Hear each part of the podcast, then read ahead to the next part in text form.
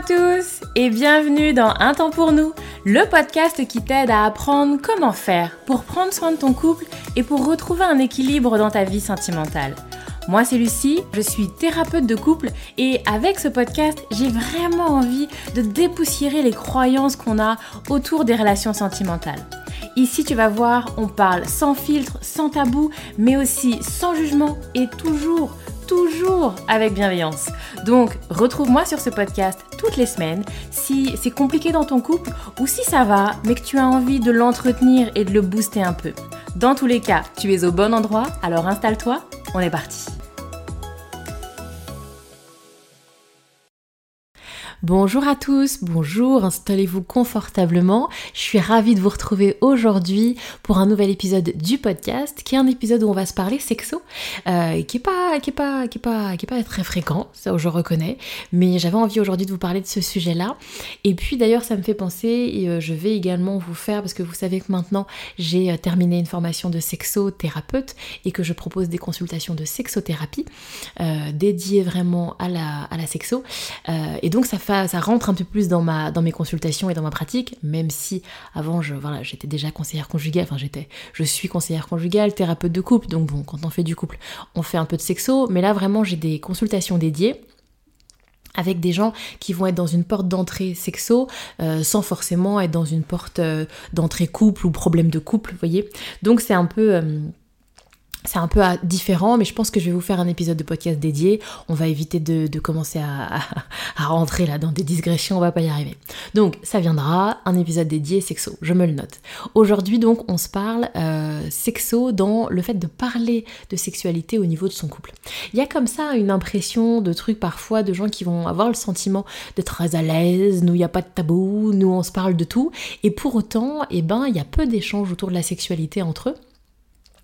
Et euh, je vous parle de ça parce que j'ai eu plusieurs consultations au niveau du cabinet de couples qui pratiquaient peu de sexualité, où il y avait peu de sexualité entre eux et pour qui ça posait un problème, hein, parce qu'encore une fois, il y a plein de couples aussi pour qui ça ne pose pas de problème.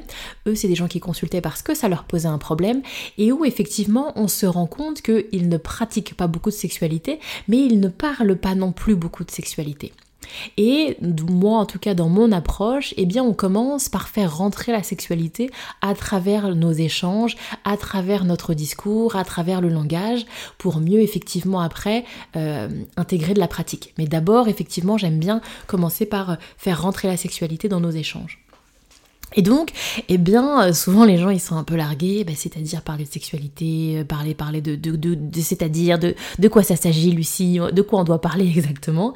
Donc, du coup, je vous en parle un petit peu parce que je pense que c'est euh, c'est important. Déjà pourquoi? Il y, a, plusieurs raisons, à mon sens, qui font que c'est intéressant de euh, parler de sexualité avec l'autre. C'est intéressant parce que déjà ça fait de la place à la sexualité, ça fait de l'espace pour la sexualité. La sexualité, elle rentre dans nos échanges, elle rentre dans nos discours, elle rentre dans notre vie. On lui fait de la place et il y a de la place. Donc ça, c'est hyper intéressant. Et c'est également intéressant quand on a envie d'accroître un petit peu le désir. Dans ma formation, on a un peu parlé de cette question du désir et il y avait un peu une croyance, un peu une croyance populaire qu'on commence un petit peu à, dépasser aujourd'hui. Vous savez où on était sur cette idée qu'un homme va avoir un, désir plus actif, un désir plus vif, plus, basique et une femme va être sur un désir plus psychologique, plus dans la réflexion, plus mental, etc.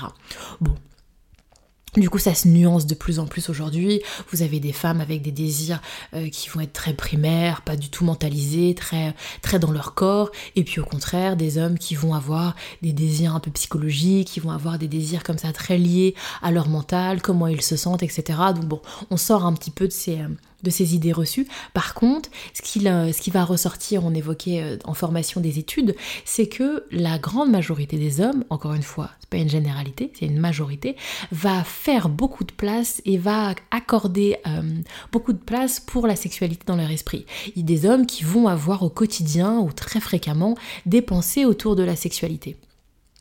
Donc on va le détailler un petit peu plus tard, ce qui vont être par exemple ces types de pensées, mais euh, en comparaison avec d'autres, euh, avec des femmes qui elles, bah non en fait, vont parfois passer une journée, deux jours, trois jours sans penser même à de la sexualité. Ça ne rentre pas, en tout cas pas dans la même proportion, dans leur espace mental.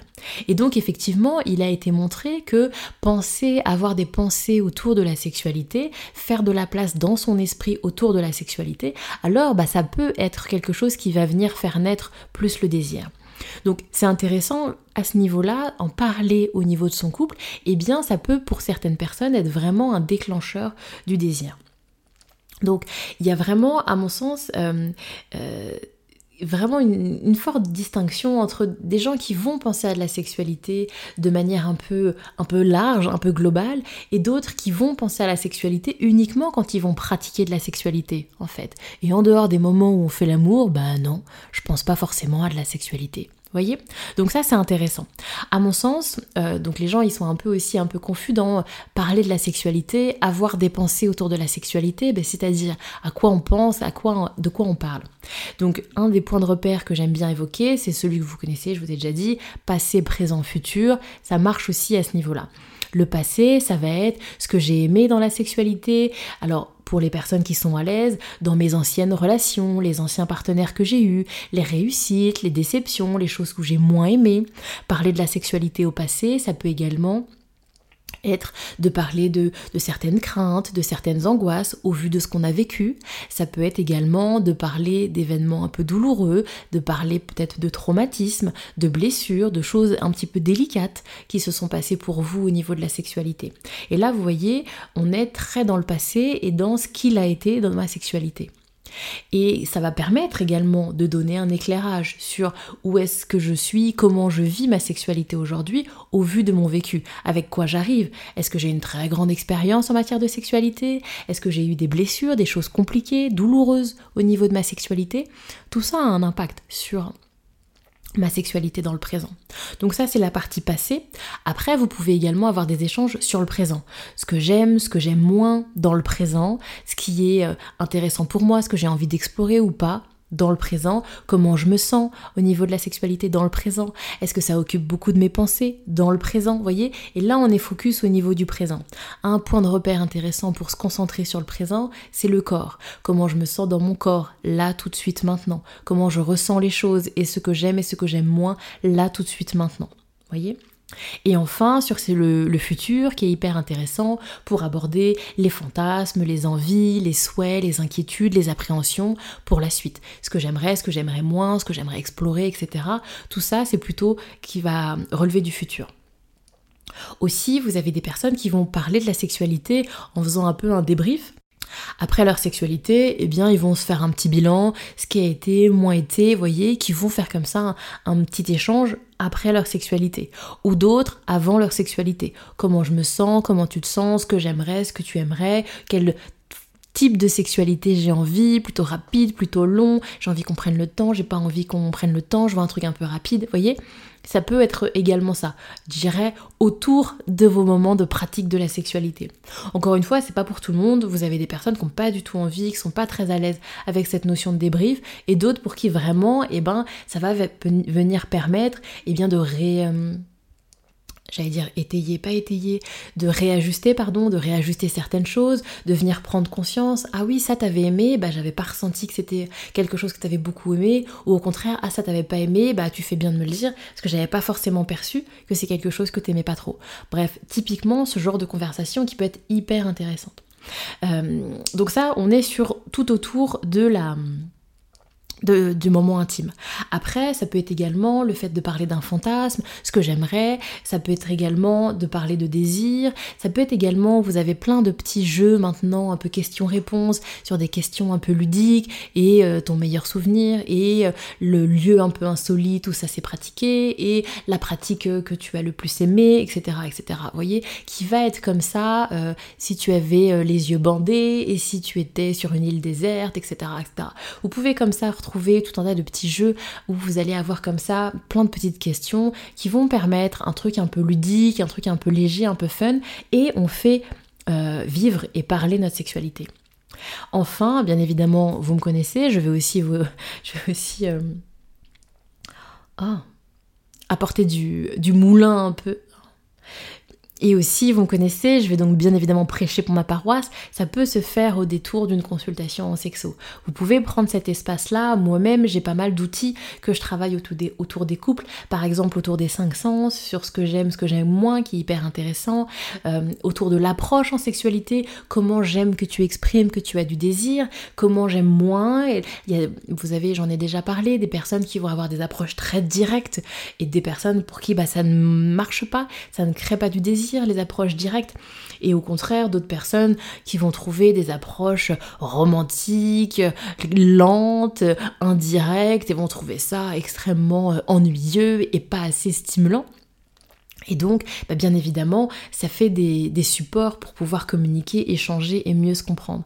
Donc voilà, vous pouvez retrouver, donc moi en sexothérapie, mais d'autres en sexothérapie, tout un tas comme ça de, d'outils, de, d'échanges qui vont vous permettre de mieux connaître et de mieux vous aider à fluidifier vos échanges autour de la, de la sexo. Et puis je voulais vous en parler aussi parce que j'ai créé un petit outil, un tout petit prix, euh, vraiment pour que bah, qu'il soit hyper accessible.